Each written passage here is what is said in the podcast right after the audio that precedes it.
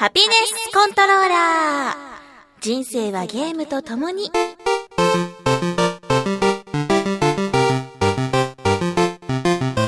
この番組は FPS から美少女ゲーム、さらには洋ゲームで私 DJ みすずの生きる糧となっているゲームについてご紹介。今日はバレンタインデー。先輩、私の気持ち受け取ってくれるかしら？ドキドキ。あ先輩これ、受け取ってくださいチョコレートかい？あいにく、甘いものは苦手なんだ。いえ、Xbox 360です。美少女たちと甘い時間を過ごすこともできれば頑張って進めてきたミッションの終盤でミスって苦い経験をすることもできます。ご、ごめん。そういうのは、ちょっと。そんなちょっと引くぐらいのゲーマーである私のお気に入りを次々にご紹介します。たまにはゲーム以外のこともお話ししますが、大体が Z して。そんな、お返しはマイクロソフトポイントでいいんで。いや、あの、ちょっとわかんないし、あの、大丈夫。本当にいらないから。ハピネスコントローラーレベル17始まりました。間が2週間来ましたね。実家に帰らせていただきました。身辺整理をして戻ってきました。嘘です急性喉頭炎になって1週間と少し、なんとか声が戻ってきました。どうですか聞いてて。ちょっとね、あの、ハスキーな感じがまだ残ってるんですけど、だいぶ普通に喋れるようになってよかったなと思っています。いやはや、本当に心配をおかけしまして申し訳ありませんでした。えー、と、大阪出張に行っている間に、急にね、声が出なくなったんですよ。もう本当に、あっていう声も出ない。もう、本当に、息、吐息しか出てこないみたいな、そういう状況になっていて、全く喉も痛くないし、どうしたことだと思って病院に行ったら、あ、うん、よくある。急性喉頭炎ですね。喋る仕事してるでしょ。そういう声の出し方してるもんね。みたいな。え、息しか喋ってないのに。みたいな。なんか、こんな感じでしか喋れないんですよ。とか言ってたら、なんかそれで分かったらしくって、すごいよね。うん。で、なんか、あの、喉がね、破れるとポリープだからね、みたいなこと言われて、それからだんまりを決め込んでゲームをずっとしてました。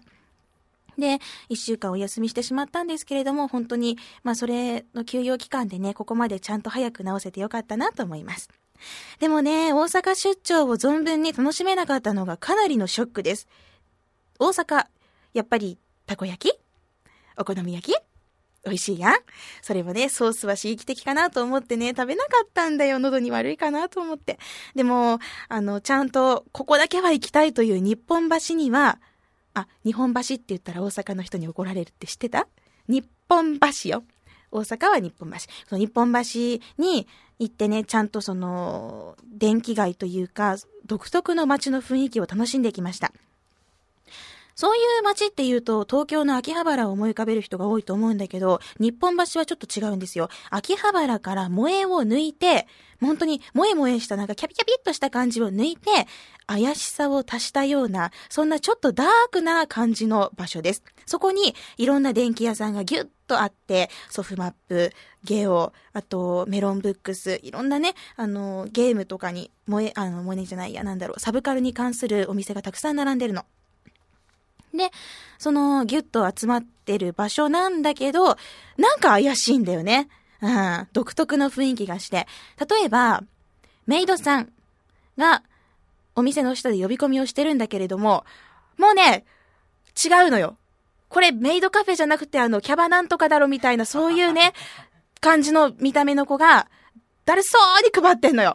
これまた新しいなと思って。でもちょ、ちゃんとこう、チラシを見てみるとメイド喫茶って書いてあるから、区分的にはそうな、うん、みたいなね。なんかそういうちょっと、またダークな感じあと、あの、電気屋さんのお客さんへの呼び込みがすごいの。なんか店員さん総出でガーッと前に出てて、すごい話しかけられるの。テレビいかがですか？みたいな。ここで？みたいな。今買うの？みたいなね。そういうなんか、すごいこう強気の呼び込みだったりとか。あと、あの、ちょっとね、裏の小さな細めの路地に入ると、怪しいお店があるの。お、これは18金だぞみたいなそういうお店があったりとかして、なんだろう。私はね、秋葉の萌え萌えした感じよりも、この日本橋のダークさがすごい気に入りました。そして、日本橋に行ったならば、ここというお店、360ユーザーにとっても優しい、日本橋の A2 に行ってきました。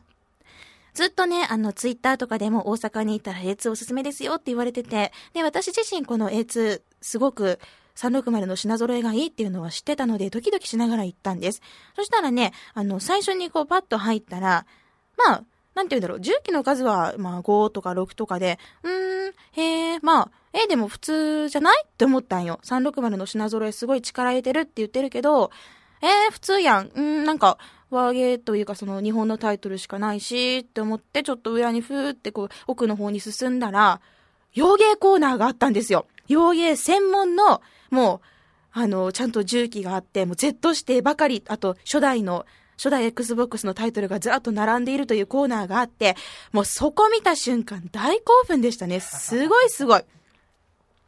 他のお店では絶対取り扱ってないような、えー、こんなの、こんなのあるの？みたいな、そういうのが、ずらっと並んでてね、もう宝箱みたいな雰囲気で、もうワクワクしながら見てました。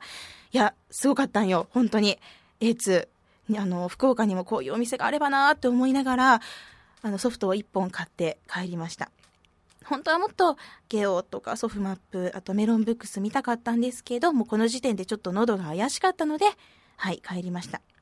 そして、買ったものはと言いますと、デッドスペースです。ずっと買いたいと思っていて、でも怖いと聞いていたので尻込みしていたそんなデッドスペースをついに、日本橋の A2 でね、見かけたので買いました。このデッドスペースっていうのはあまりのエグさに日本では発売禁止になっているタイトルなんですね。でもその、あの TPS としての出来の素晴らしさにたくさんのファンがいて、日本でもいっぱい遊んでいるユーザーがいるという、本当に、あの、知る人ぞ知るというか、そういうタイトルなんですね。で、まあ、怖いと。本当に最強、最も怖いの最強であると有名なんですけれども、ドキドキしながら遊びました。そうするともう、怖さよりも何よりも素晴らしかったんですよ、これが。例えば、もうセンスがいい。例えばね、画面からね、いろんな情報を全部取っ払ってるんです。うーん、なんかほら、だって銃弾の数とかさ、体力とかさ、なんかいろいろ普通のゲームってまあ画面の四隅にあるもんじゃん。それが一切ないのね。それでいて、とてもわかりやすい親切な UI。素晴らしい。あと、敵の倒す時のクリーチャーの獅子がもげまくるのが快感。うわ、もう、うわ、きも、来たなみたいなね。そういう快感。そして、獅子がもげながらも襲いかかってくる恐怖。さらに、その TPS としての素晴らしさ、テンポの良さ、プレイしやすさがもうすごいんです。怖いかと言われたら、私はこういうびっくり系は意外と強かったので、うわ、ぶね、あ、うわ、ビビったみたいな、そういう感じのなんかもう、あの、あ、もうやだ、アランウェイク怖い、もうやだ、泣きたいみたいな、そういう、そういう感じじゃなかったですね。あのー、さあ、何年前だろう ?10 年ぐらい前にさ、フラッシュ流行ってたのわかる？知ってる？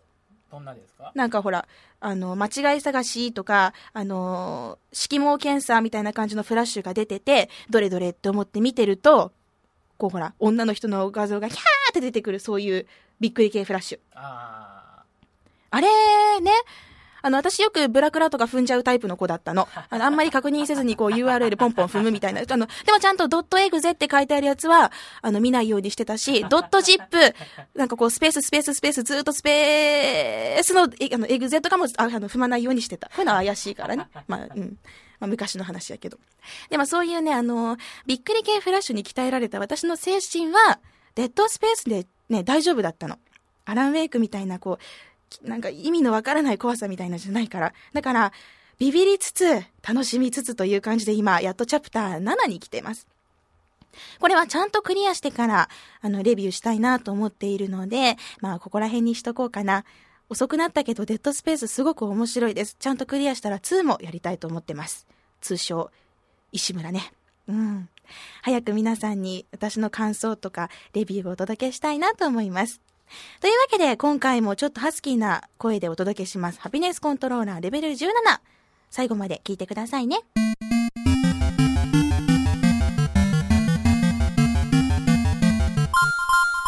3、2、1、スタートぶつかれ左ドリフトウィリー紹介しろはい、紹介します。え今日はスタントマンイグニッションを紹介します。このスタントマンイグニッション360あと PS3 で発売されているタイトルなんですけれども、えー、この間ですね、ちょっと慣れ初めを紹介します。この間、鹿児島に行った時に、ちょっと、あの、鹿児島中央駅のビッグカメラの中にあるソフマップに行ったんです。そしたらですね、このスタントマンイグニッションというタイトルが右下の方にちょこんとありまして、なんだこれと思ってね、980円で安いし、なんかバカゲーっぽいし、なんか、うん、外れっぽいけど、まあ980円だし、いっか、みたいな感じで、まあフィーリングで、なんかちょっとダメそうだけどな、みたいな感じで思って買ったらですね、すごく大ハマり、ドンピシャ、ドストライク、ドツボにはまる、なんかちょっと違う。そういうね、もう本当に私にとって最高のゲームだったんです。だから私はもうまだクリアをしてないんですけれども、皆さんにこの興奮を伝えるためにちょっと感想をまとめていきました。このスタントマンイグニッション、プレイしながらちょっと、あの、グラとかしょっぱいなと思って調べてみたら、2007年12月の13日に発売されたタイトルだったんです。えー、発売は THQ ジャパンから。2007年というと今まで私が紹介した360タイトルの中で一番古いかなと思います、えー、このスタントマンイグニッション自分がねスタントマンになるんですスタントマンとしてハリウッド映画とか CM のカースタントアクションをしまくるというゲームなんです。でね、自由にそのスタントができるんじゃなくて、やっぱり映画や CM には監督がいるわけなんですね。その監督の指示にちゃんと従いながら、完璧に華麗に、派手に、そして美しくスタントを決めまくることを目指します。だから、あのー、まあ、ちゃんと決められた場所で決められたことをするっていう感じだね。車のゲームなんですけど、普通のカーレースみたいに走るのが目的じゃなくって、9割がアクション要素です。もう本当に集中力と、あと反射神経とっていう感じ。で、自分はスタントマンなんだけど、あの、出演できる映画とかね、CM はいくつか用意されてるんです。それは自分のランクが上がれば、また別の映画に出演できるっていう感じなんだけど、これがね、あの、それぞれ映画ごとにやっぱり監督が違って、ストーリーも違って、スタントの内容も違うんですよ。やっぱ、スタントマンとして売れたいじゃん？だから一生懸命スタント頑張って、また、新しい監督のもとにお世話になりますみたいな感じで行くわけよ。で、そこでいろんな映画のシチュエーションを紹介されるんだけど、例えば、銀行強盗をして警察とカーチェイスをするシーンだって言われたり、今回は農場を守り抜くシーンだみたいなこと言われたり、なんかまあ、いろんなこう背景を思い浮かべるよね。ああ、なんかあったんだろうな、農場、みたいなね。あと、ちょっと、面白かったのが、次は少年がオフロードバイクで必死に走るシーン、山に住んでるおばあちゃんを助けにパニックの中を走ってくって、え、どういう、どういう映画？山に住んでるおばあちゃんをパニックの中に？え？みたいな。まあそういう風なシチュエーションを紹介されて、君はこういうスタントをしてくれ、ここは決め場、なんかちょっと見せ場だからな、決めてくれよ。みたいな風に言われるのね。で、そういうあの、各ステージで、映画のシチュエーションをちゃんと、ね、シチュエーションって言いづらいよね。シチュエーションを紹介されて、で、あの、決められた場所で決められたスタントをきちんとこなします。例えば、ここで U ターン、前の木箱をぶち壊せ、火をつけろ、飛べドリフトウィリーみたいなね、そういうのがずっと 指示が飛んでくるのね。で、あの、指示が飛んでくるだけじゃなくって、画面内にちゃんとアイコンがあって、あ、このアイコンが出てるからあそこでドリフトしなきゃな、みたいな、そういうのを自分でちゃんと確認しながら、スタントアクションをこなしていきます。で、カースタントって思い浮かべると、まあ、全部ド派手やん爆発の中、バーンと抜けたりとか、あのトラックの下をこう、キューッと抜けていったりとか、そういう本当に見せ場ばっかりなんです。前紹介したスプリットセカンドっていうレースゲームがあるんですけど、そのパワープレイシーン、ドカーンとなるシーンだけを集めてギュッと凝縮したようなステージ構成なんです。本当に自分がスタントマンで見せること、走ることよりも見せることが重要なゲームなんですね。で、こうやって話してると、みんなちょっと、やりてーって思う人もいるかもしれないんだけど、注意してほしいのが、完全に覚えゲーなんです。覚えゲーっていうのは、もうあの、死んで覚える。ここでこうなんだな、みたいな、もう、テクニックっていうよりも記憶力とかを優先される感じね。うん、そういうゲームなので注意です。だって、スタントができなかったりとか、時間をオーバーしたり、あとミスを繰り返すと、カットって言われるんですよ。はい、最初からやり直しとか、ああ、また上から取り直しだよ、みたいな、そういうこと言われても、すいません、すいませんってなっちゃうからね。で、こういう監督もね、本当に生きてるみたいにすごい指示を飛ばしてきたりするの。で、もちろん失敗すると、さっきみたいなヤジを飛ばすんだけど、これがなかなか面白いんですよ。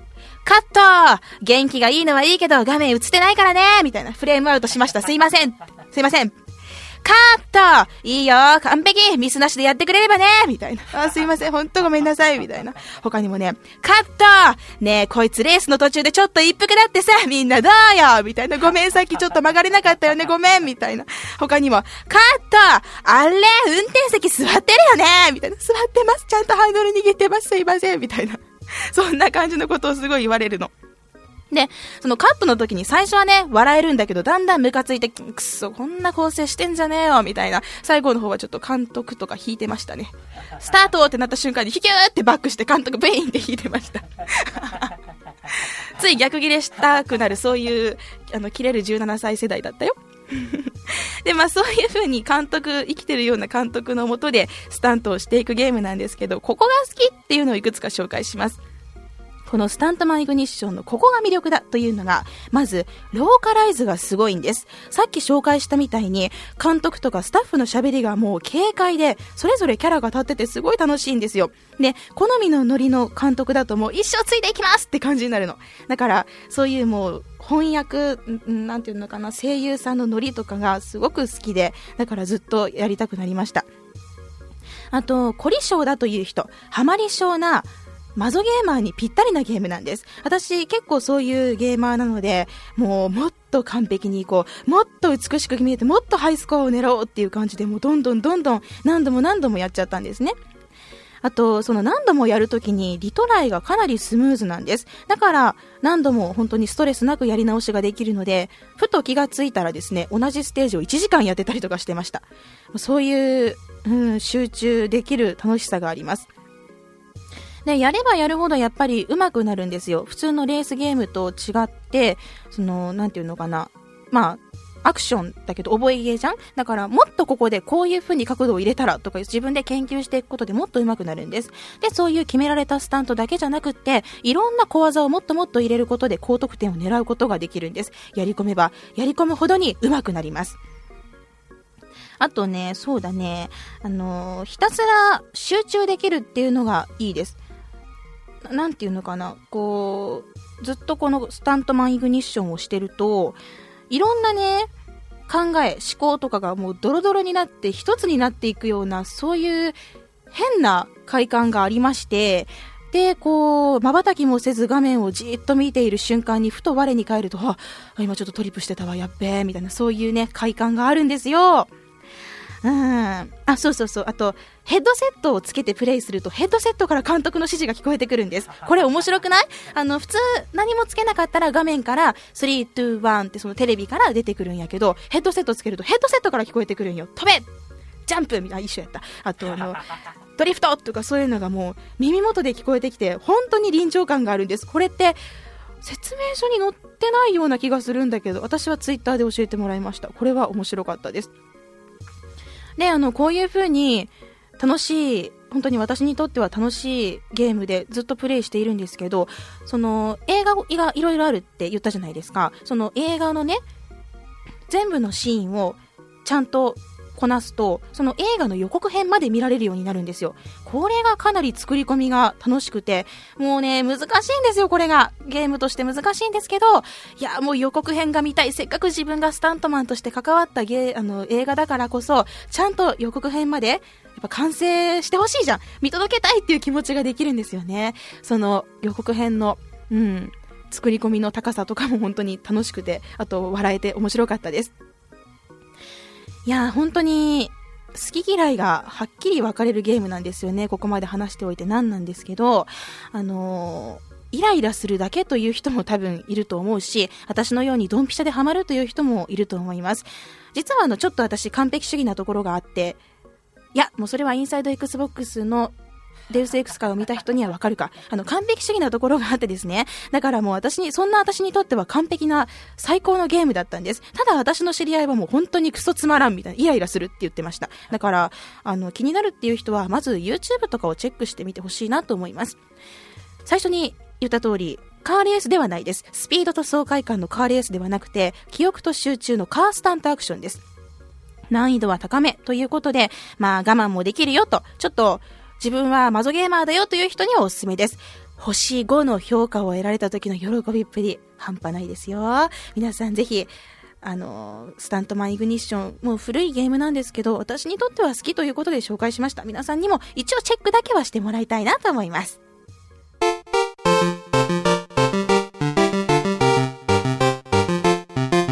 さあ、それでは皆さんからいただいたメールを紹介したいと思います。最初に紹介するのは、ユッキー BIG さんです。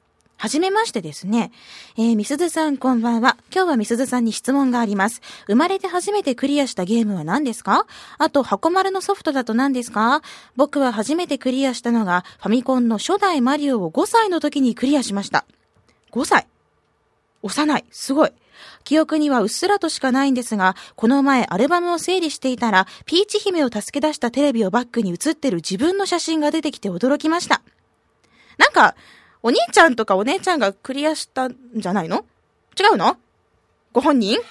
ちょっとこう、怪しい目で、んなこと5歳でとか、そんなそんな、みたいなちょっと目で見てしまって、はい、続き。えちなみに、箱丸だと初代ロストプラネットですね。寒くなってきたので、風にはお気をつけて頑張ってください。とのことです。ありがとうございます。えー、初めてクリアしたゲームというと、私が物心ついた時に持っていたのは、あの、でっかい灰色のゲームボーイなんですよね。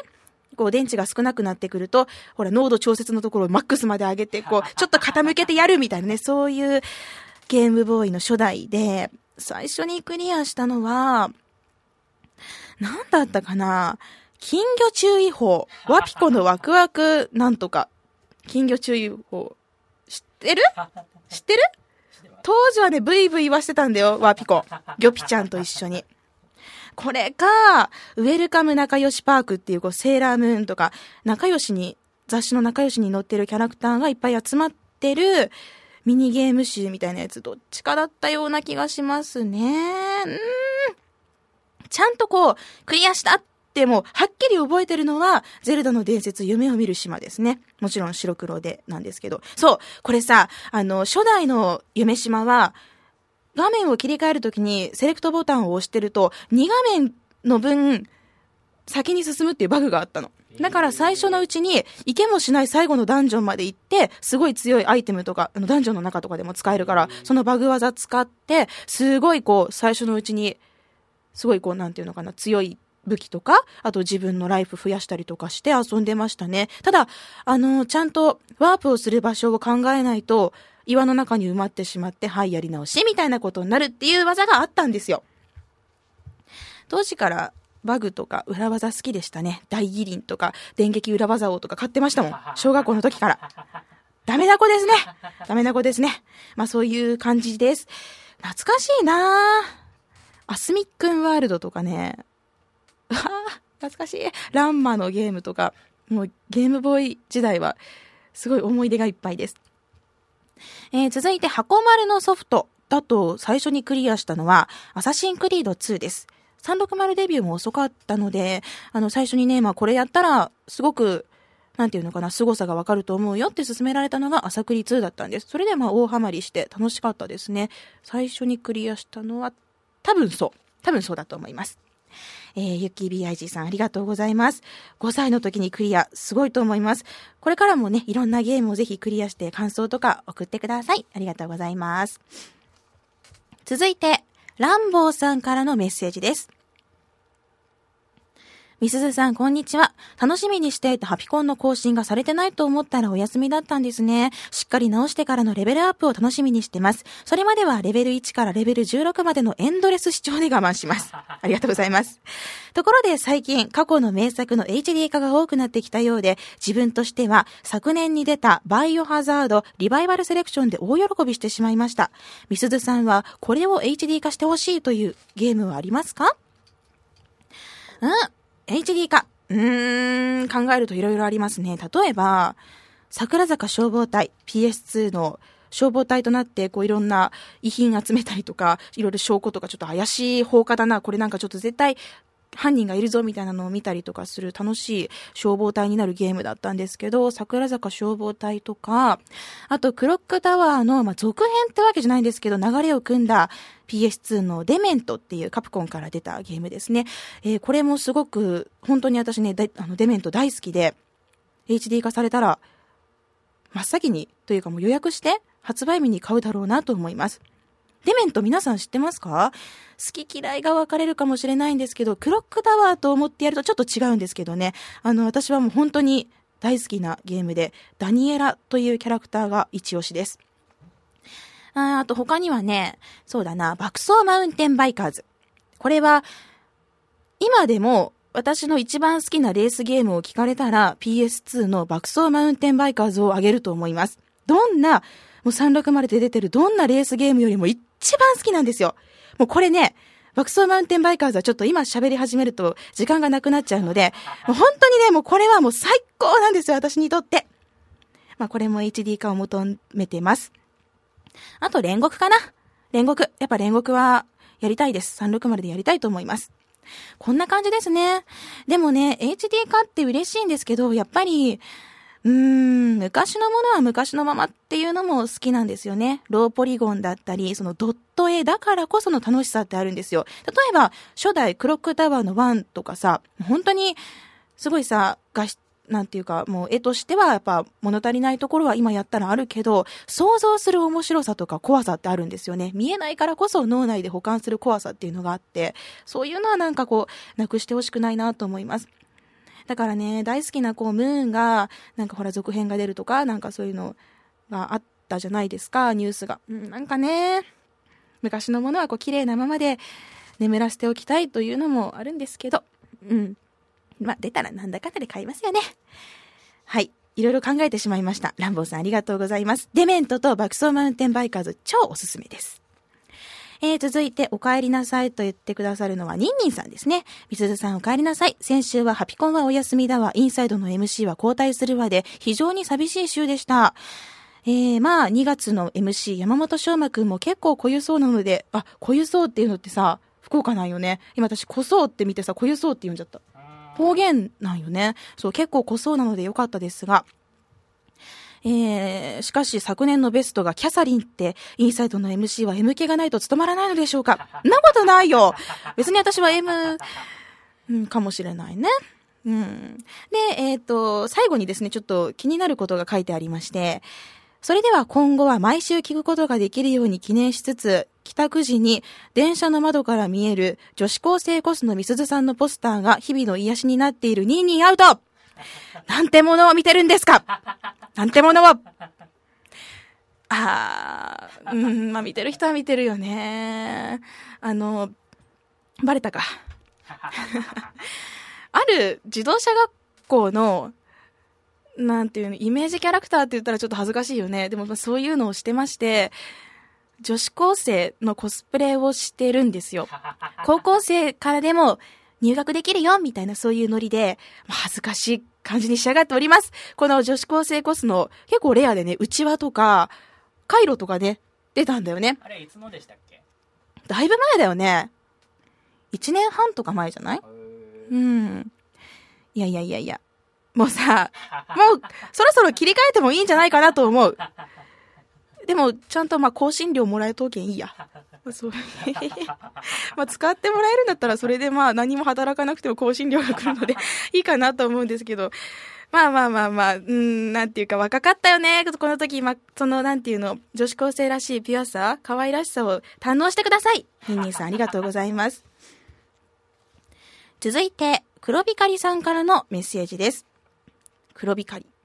なんかこう、ダークな匂いがしますね。怪しいですね。えー、自分はいわゆる海外レビューを読むのが大好きなんですが、荒木さんはいかがでしょうか？辛辣かつ皮肉の効いたコメントはついつい笑ってしまいます。某ゲーム雑誌のレビュアーたちも見習えと言いたくなります。特に笑ったのが、このゲームをプレイするくらいなら、車に石でも投げつけていた方がまだ楽しい。もしあなたが偶然にも財布に余分なお金が入っているようなことがあったとしても、このゲームを買ってはいけません。これをプレイするのに比べたら、ゴミ出しでもしていた方がよっぽどやりがいのある作業、など。日本のレビュー記事もこれくらい言ってくれるといいんですが、やっぱり言えるのはユーザーくらいですかね。ぜひ荒木さんのお考えを伺いたいです。そうですね。私も実は海外レビューを読むのは大好きです。本当にね、きついんだよ。もうゴミくずって言ったりとかさ、もうきついな、これ面白いみたいな。いや、あの、で、褒めるのはもう本当に素晴らしいって褒めて、きょ、なんていうのか、極端なんよね。で、そういう海外レビュー読むのは面白いんだけど、日本だとね、難しいですよね、大人の事情とかで。やっぱでもほら、ね、その、ゲーム雑誌とかもさ、いろんな人たちの協力でできてるものであって、まあ、いらんことは言えないというのがですね、あるわけで、みんなもそれ分かってるじゃないですか。だからこそこう、なんかこう、誰かが何か言ってほしいっていう気持ちがユーザーにもあるんでしょうね。私が言っても、うん、いいけど、でもゴミくずなんて私ちょっと、うん、こんな放送じゃないところでしか言えない。うん。いや、いや、私もレビュー、確かに辛辣な方が読みたくなりますけれども、うーん、それはもうユーザー同士の楽しみですかね、やっぱりもう。私は、なんでしょう。私はもうね、面白いものは面白い、面白くないものは面白い、面白くないって正直に言っちゃうタイプなので、でもそれって、まあ悪いことじゃないと自分では思ってるんですよ。うん。まあ、そういうのを、ね、ミスずらしさっていうのを、どんどん突っ込んでいけたらいいなと思ってます。というわけで、海外レビューを読むのは私も大好きです。でも、日本ではちょっと難しいかなというのはやっぱり大人の事情とかでも皆さん分かってることだと思うので、ユーザー同士の意見の交換とか、で、もちろん普通の雑誌の、日本の雑誌のレビューも楽しいところいっぱいあるので、まあ、さ、ね、いろいろ参考にしつつ受け取るのは個人の考え方のね、その受け止め方の、まあ、なんていうのかな、まあ、振れ幅は違いますけど、なんだ？難しいな、ちょっと。もうちょ、ちょっと、うー、もう、当たり障りがある。なんだ、もう、自分の楽しいレビューだけ読んでればいい以上ありがとうございます。えー、最後。岩魚さんでいいのかな？岩魚さんからのメッセージです。えー、インサイド見て知りました。こんなにも面白い番組あったんですね。毎週欠かさず聞きたいです。ありがとうございます。遊ぼうと思って買ったけど積んでしまったゲーム、いつかは遊ぼうと思っているんだけど、毎月楽しみなゲームが発売されてくるので、ついつい後回しにして積み上がってしまう。そんな積みゲーを何本ぐらい積んでるんですか？というメッセージです。積みゲー、そうなんです。あの、うん、封すら切ってないのが結構ありますね。あの、積みゲー置き場っていうのがあって、まずね、プレイし終わったのはここっていうのは突っ込んでて、まあ、ここに全部ガーって入れてるっていうとこ。で、現在プレイしたものっていうのはここって決まってて、で、まあ、うん、開けるかなみたいな風はまだ聞いてないけどねみたいなやつの置き場もある。そこに今、8、9、10、10、10、あの、途中でやめて、また後からやりたいっていうやつも積みゲーに入るわけじゃん？そうなると、10、まあ、20近くはあるよね。あるあるある。途中でやめてちゃんとしなきゃいけないというのは本当にたくさんあります。これはもうまずいなと思うんですよ。だって、ダークネス2とか、今月発売されるのに、まだ1を全部やってないですからね。もういかんもう、時間はたっぷりあるんですけど、うん、ごめんなさい。ちゃんと積みゲーを崩す。そう、積みゲーのことは崩すって言うんですよ。覚えておいてくださいね。はい。わかった、勉強になりますね、ハピコンは。まあ、積みゲーをちゃんと崩しつつ、楽しいもの、面白かったもの、進めたいものはレビューをしつつという感じで、ま、マイペースに行きたいなと思います。積みゲーは、ほどほどに、岩魚さん、ありがとうございます。という感じで、たくさんのメッセージをいただきました。全部全部紹介できないのが残念なんですけれども、ちゃんと読んで、こう、ニコニコしながら読んでますので、皆さんぜひあの、遊んだゲームの感想とか、私に聞きたいこと、当たり障りがあってもある程度なら答えますよ、私。うん、何でも送ってください。メッセージ待ってます。